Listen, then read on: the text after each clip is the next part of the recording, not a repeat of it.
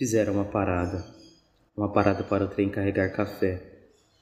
Antes, estradas difíceis, só carros de bois transitavam, levando dias e dias. Depois, uma casa aqui, outra ali, formaram um povoado. Não há rio nem pedras, de tijolos caiados e telhas antigas são as construções de taipas e arame farpado, os divisores.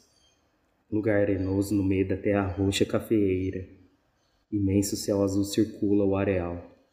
Milhares de brancas nuvens viajam. Caravanas luminosas em movimento.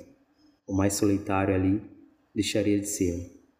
Toda essa fragueira companhia, alegre e promissor futuro. As festas, os bailes, a banda de música, procissões e sino repicando.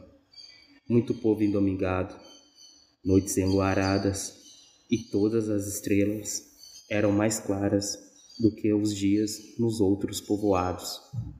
Antes da luz e da água encanada, no povoado havia lamparina e cisterna, 10 a 15 metros, para encontrar o líquido.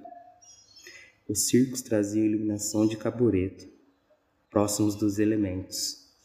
Quantos vendavais e chuvas de granizo, moinhos de garapa feitos de madeira, canaviais e matas virgens, com seus pássaros e frutas.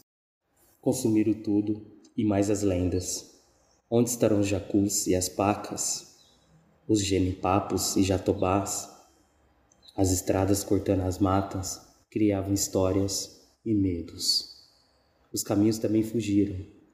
Olhando o céu, às vezes os vejo transformados em nuvens.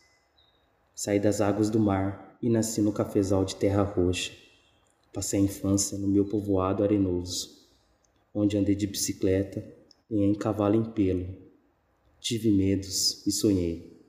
Viajei no espaço. Foi a lua, primeiro do que o Sputnik.